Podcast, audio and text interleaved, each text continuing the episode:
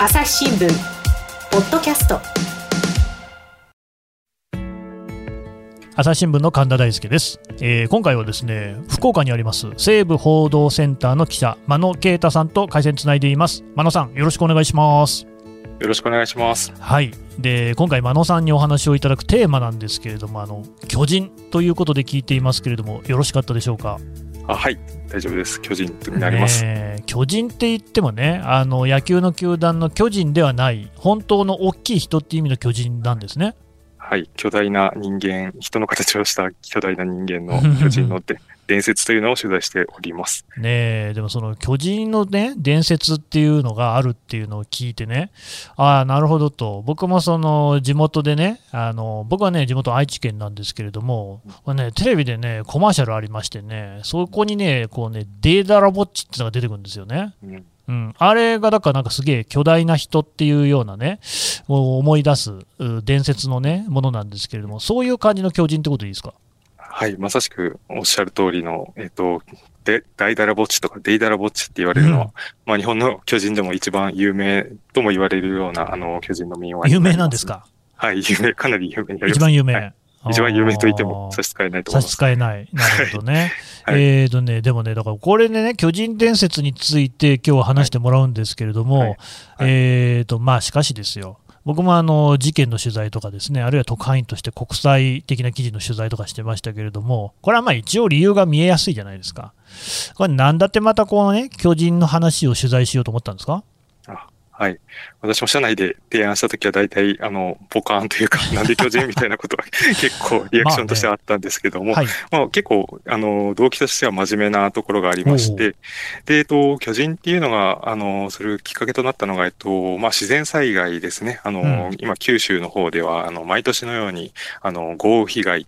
洪水みたいなのが起こっておりまして、大変でね。、はい、うんちょうど5年前も熊本地震ですね、うんちょうど5年前なんかもありまして、そうでしたよねで。、はい。去年の7月の熊本豪雨であったり、うん。あるいは熊本地震なんかも、それぞれ、あの、九州にいたもので取材をさせてもらう、あ現地で取材をする機会があったんですけれども、うんうん。あの、まあ、やっぱりすごい無力感というか、あの、すごい橋が落ちたりだとか、あの、車が池の中にひっくり返って浮いてたりとか、えっ、と、い家がそのまま流されちゃったりとかっていうような光景を見て、うん。まあまあ一つ無力感であったり、あるいはここがすごい、あのーまあゴジラであったり、なんかすごい大きな人が通ったような跡だな、みたいな。あー若若干、まあ、あのーまあ、その想像として適切かどうかわからないんですけれども、まあちょっと思い浮かべてしまったところがありまして、で、まあ今回この巨人という、あのーものを取材しようとなったという動機のところではあります。うーんしかし、真野さんのその発想もね、面白いというか、なんかその、普通に被災地の取材とかね、災害の取材をしていて、そういうこうね、思いっていうのが、こう出てくるのかっていうところはあるかと思うんですけど、でもやっぱありますよね。僕もその、それこそ10年前に東日本大震災の取材しに行きまして、僕が入ったのはあの被災、えーと、発生から2週間後ではあったんですけれども、いやー、やっぱりあのね、閖上宮城県のですね、仙台の方であったりとか、まあ、僕は石巻のあたりを中心に取材してたんですけれども、まあ、本当にあの、なんていうんですかね、僕はあの特派員やってたんで、えー戦争をやっているところも行ったし、もともと戦争がちあの最近あったってところとか、まあ、いろんなこう混乱の地行ったんですよ。ででもね、やっぱ人間の破壊行為っていうのは、まあ、そんなに大したことないっていうとなんですけれども、いや、たくさん人が亡くなってるんで、大したことないって言い方はよくないけど、でも、鉄筋コンクリートの建物とかって、どんだけ砲撃とかしたって、やっぱあんま壊れないんですよ。でボコボコにはなってるんですけれども、だから鉄筋むき出しとかにはなってるんですが、いや、あの津波っていうのは全部もう根こそぎさらっていくじゃないですか、その破壊力っていうのは、まあ、人知を超えたものがあるなっていうふうに思って、天才は恐ろしいなと、でそういうところに、そのゴジラじゃないですけれども、こうあるいは巨人、その人ならざるものの存在っていうのを感じるっていうのは、これはあるんじゃないかなっていうのは、すごくよくわかります。うん、うん。ありがとうございます。で、まさしくその災害の報道のあり方みたいなところともちょっと関わっているんですけれども、うんあの、まあ、災害が起きると、まあ、普通と言ったらなんですけど、まあ、私たち報道機関として現地に行って、まあ、まずは現地の人たちの声を届けるっていうのが、まあ、一時的にありまして、うん、で、まあ、その次の段階に防災の視点ですよね。行政であったりに、あの、あるいは専門家の方に取材をして、まあ、今度こういう災害が起きたら、どう防ごうっていうのが、まあ、まあ、一つ、二つ、あの、大きな柱としてあるかなと思うんですけれども、まあ、もう一つ私がちょっと、あの、課題として感じていたのが、あの、土地によってやっぱり関心の持たれ方に違いがあるっていうところにすごいちょっと、あの、まあ、違和感ではないですけれども、この報道このままでいいのかなっていう思いがありまして、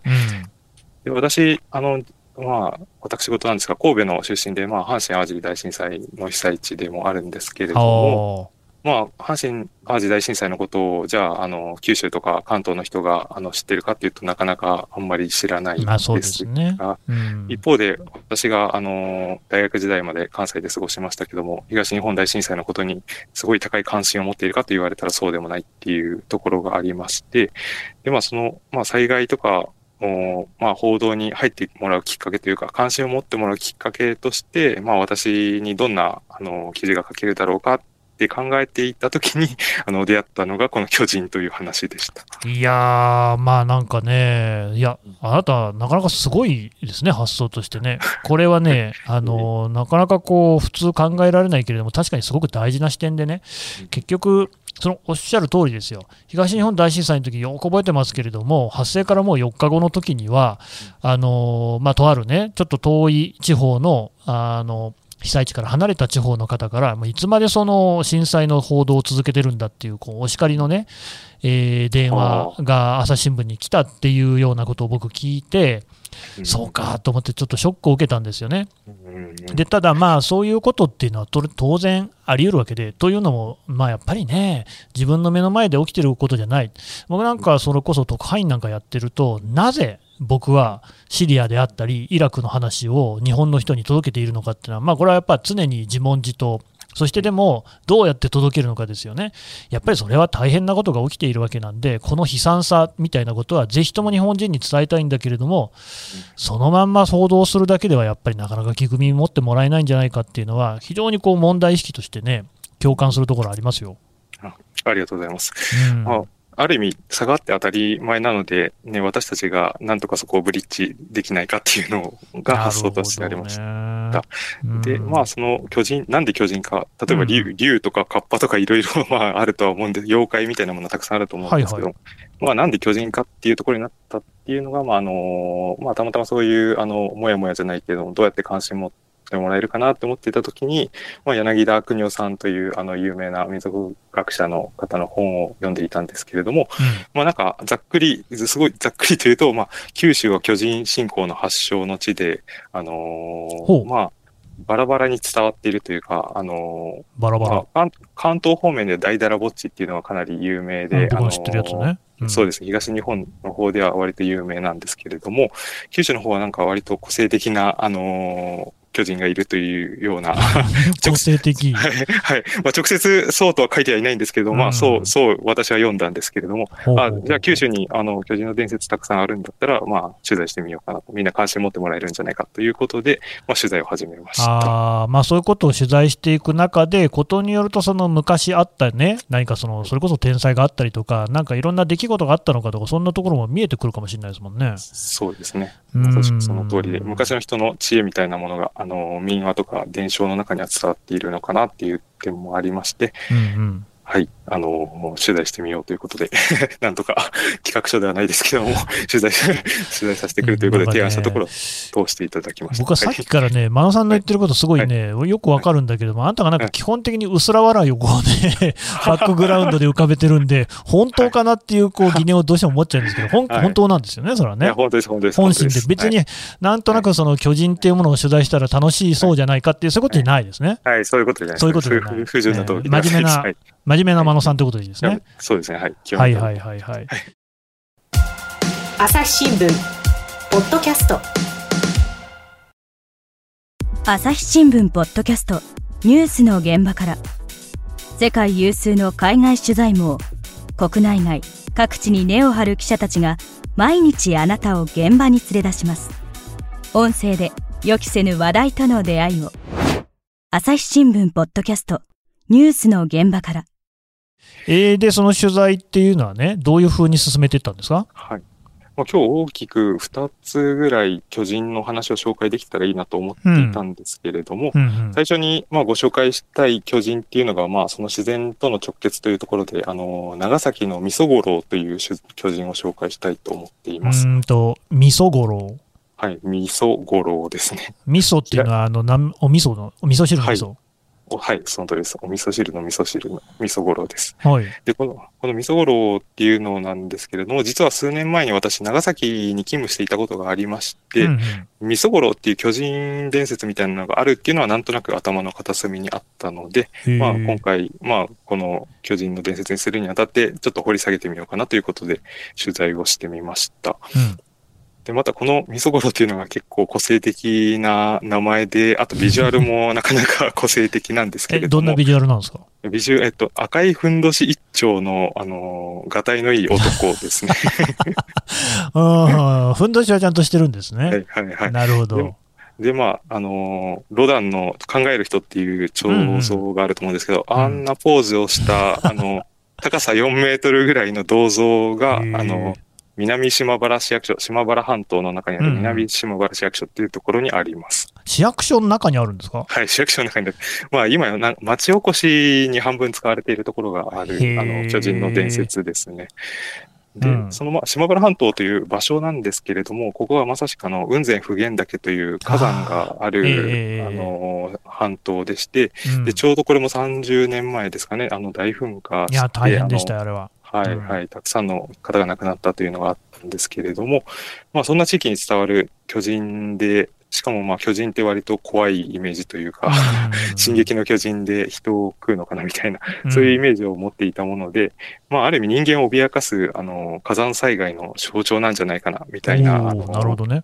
仮説じゃないですけども、そういうあの予想をしながら取材を始めました。うんうんうんうん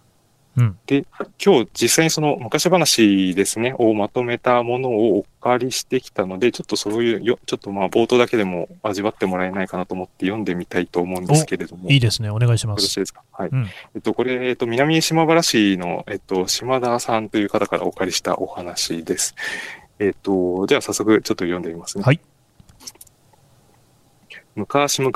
西有江で一番高い高岩山に大きな男が住んでおった。この大男、人がよく力持ちで誰からも好かれ、味噌が大好きで、一日に四とも舐めるもので、味噌五郎やんと呼んでおったげな。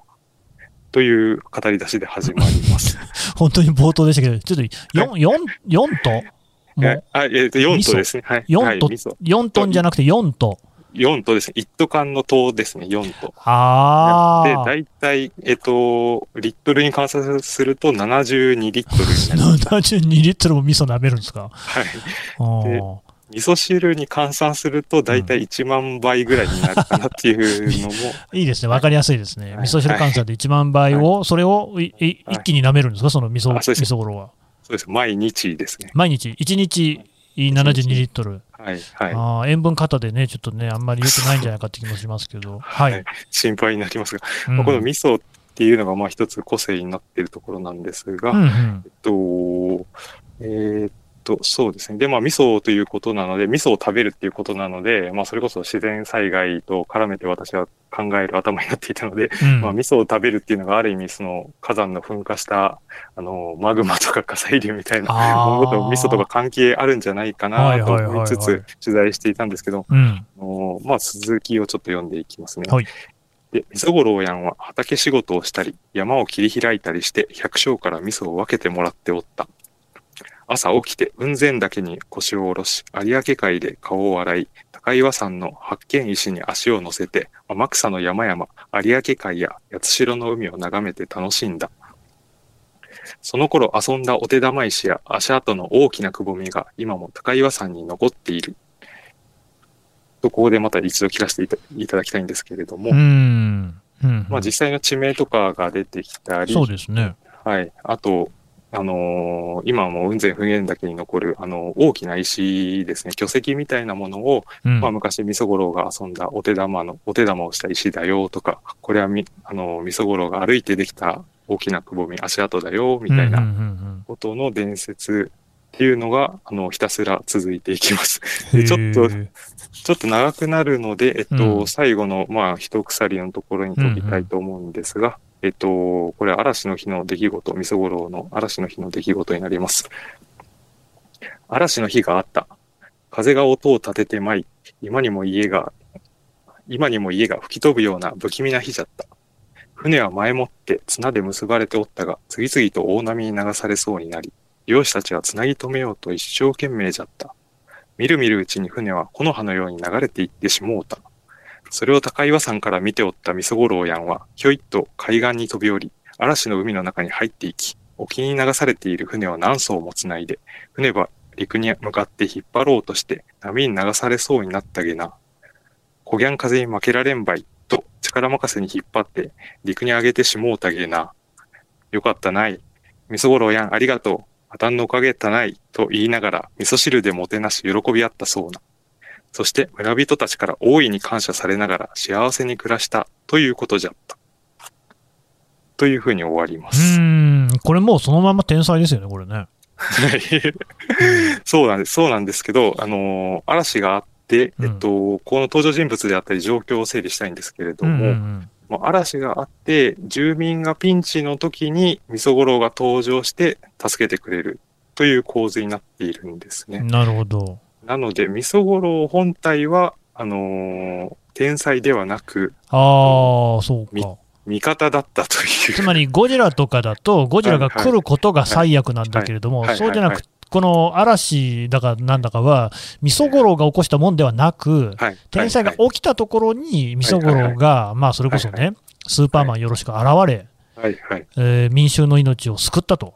はいそういう話なんですね。そういう、そういう話です。へえ。で、全く、当初その自然災害のその脅威としての巨人みたいなものを想像していたんですけれども、うんあの、みそごろは全く住民を脅かしておらず、むしろ仲間というか隣人だったっていう、いいやつだ。そう、取材をしてみてそうだったんです。へえ。でその島田さん、このお話をまとめた島田さんに、まあ、みそごろについて聞いてみたところ、あの、島原半島の中にもみそごろという地域と、あの、名前がちょっと変わって、うん天下無双の無双と書いて、無双五郎と言ったり、うん。あの、未曾有の災害の未曾有五郎と言ったり、なんかいろいろ名前が、あの、マイナーチェンジしていったそうです。うんうん。で、まあ、島田さんの見立てにはなるんですけれども、まあ、もともとその無双、天下無双の力持ち、未曾有の力持ちっていうことで、まあ、もともとは尊敬される人ぐらいの意味だった名前が、無双五郎、無双五郎、無双五郎、無双五郎、無双五郎、無双五郎、味噌五郎になったんじゃないか？かというようなそんな昔話ありましたね。はいはいはい。まあそういう、あのー地元の人の受け止めということで、まあ、尊敬される人とか、いい人、あの、良き隣人みたいな、あのー、みそごろという話でした。で、これもちょっと負に落ちなかったのが、一方でその巨人っていうのはとても、あの、恐ろしい存在っていう巨人も出てきていて、このうんギャップというか、この落差みたいなのは何なんだろうということで、まあ、専門、専門家の方ですね、うん。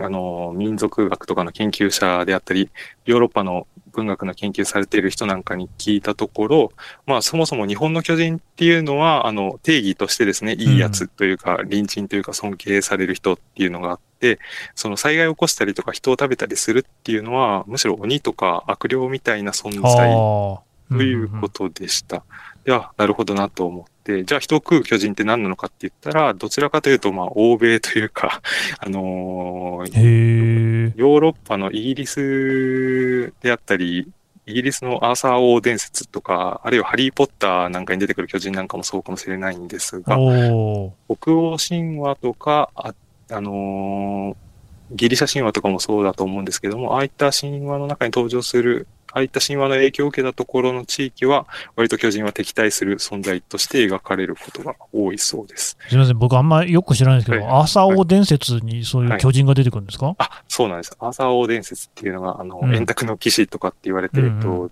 えー昔の騎士道物語とかって呼ばれる、あの、ジャンルなんですけれども、うんまあ、伝説の王アーサー、キングアーサーというのがいて、えっ、と、まあ、有名なところで言うと、フランスのモン・サン・ミッシェルっていう、あの、はいはい綺麗な、あのーまあ、教会というか、まあ、ま、町、あの、城みたいな町みたあいなところかと。思うんですけど僕行ったことありますよ。あ、でもいいですね。いい場所ですね。いいとこです。あそこに昔その人食いのおあの巨人っていうのが住み着いていて、ああの、それ、を倒しに行くみたいな話があったり、あと、有名なところで言うと、ジャックと豆の木なんかもそうですかね。ああ、ジャックと豆の木ってね、ありましたね、そういう話ね。はい。あれもイギリスの童話なんですけれども、うん。あの、ジャックが豆を植えて、植えると天まで届くような、ね、あの、豆の木が伸びて、うんうん。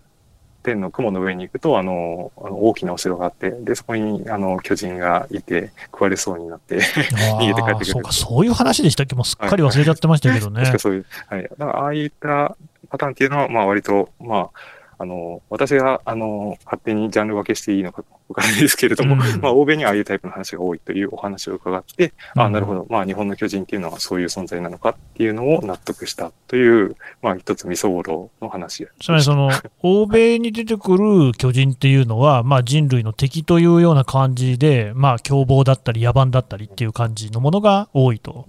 ではい、はい。一方でその、えー日本の場合は、その味噌五郎もそうなんだけれども、人間の友達だったり仲間だったり、あるいはこう自分たちにこう、ね、仲間、味方をしてくれるような存在だと。うんはい。ある味方をしてくれたりうん、そうですね。まあ、地域のリーダーじゃないけども、尊敬できる人、尊敬される人みたいなことが多いという、まあ、今、印象を受けております。取材をしているさすがにそれがどうしてそういう違いが出たのかってとこまでは分かんないですか？そうですね。そこまで、あの、それを突き止めることも、うん今後の課題ではあるんですけれども、うんやはりまあ昔のそれこそ、あの、まあし信仰とか、あの、昔の神話とかの、あの、影響というか、そういったものを見ていったらわかるのかなっていうのはなんとなく考えているところです。しかし、真野さん、あなた、はあの味噌五郎の味噌はなんか火山の溶岩じゃないかとかなんか言ってましたけど、あれ全部 大外れってことでいいんですか？そう、そう、まさしく大外れだったんですね。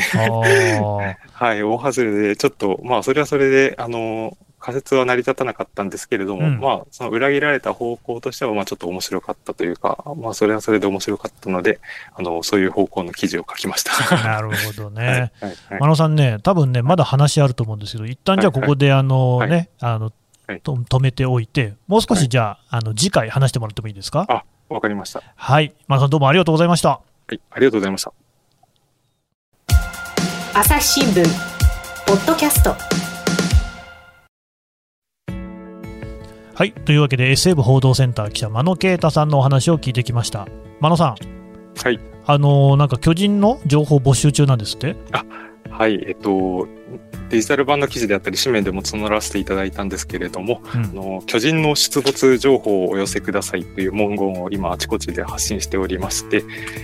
えっとうん。こういった巨人の昔話っていうのが今どうしてもあの聞く機会聞聞く機会が皆さん減っているかと思うんですけども、うん。まあ、ちょっと絶滅の危機に瀕してるかなと思っておりまして、うんうん。まあ、もしそういった話をあのおじ昔おじいさんおばあさんから聞いたことあるよっていうのがあったらぜひあの西部報道センターまであのごご連絡をいただきたいなと思っております。西部報道センターにはどういうふうに連絡したらいいですかね？あそうですね。今はちょっメールとなかなかメールとかですかね。そうですあーね。メールがいいかなと思いますね。あとなんかまあね、えー、ツイッターのアカウントとかも確かありましたよね、西部って、ね。あ、そうですね。ありますね。うんまあ、そういうのを使ってあの、ぜひ情報を寄せいただきたいと、まあ、なんだったらね、電話とかでもいいでしょうし、いろいろお客様センターとかもありますので、はいなんせね、巨人の話って確かにね、あの体系的に集めたりっていうのはあまりないかもしれないですね。そうですね。だから今、うんこの巨人への関心が高い間に集めておきたいなと思っております。なるほど、わかりました。真野さん、どうもありがとうございました。ありがとうございました。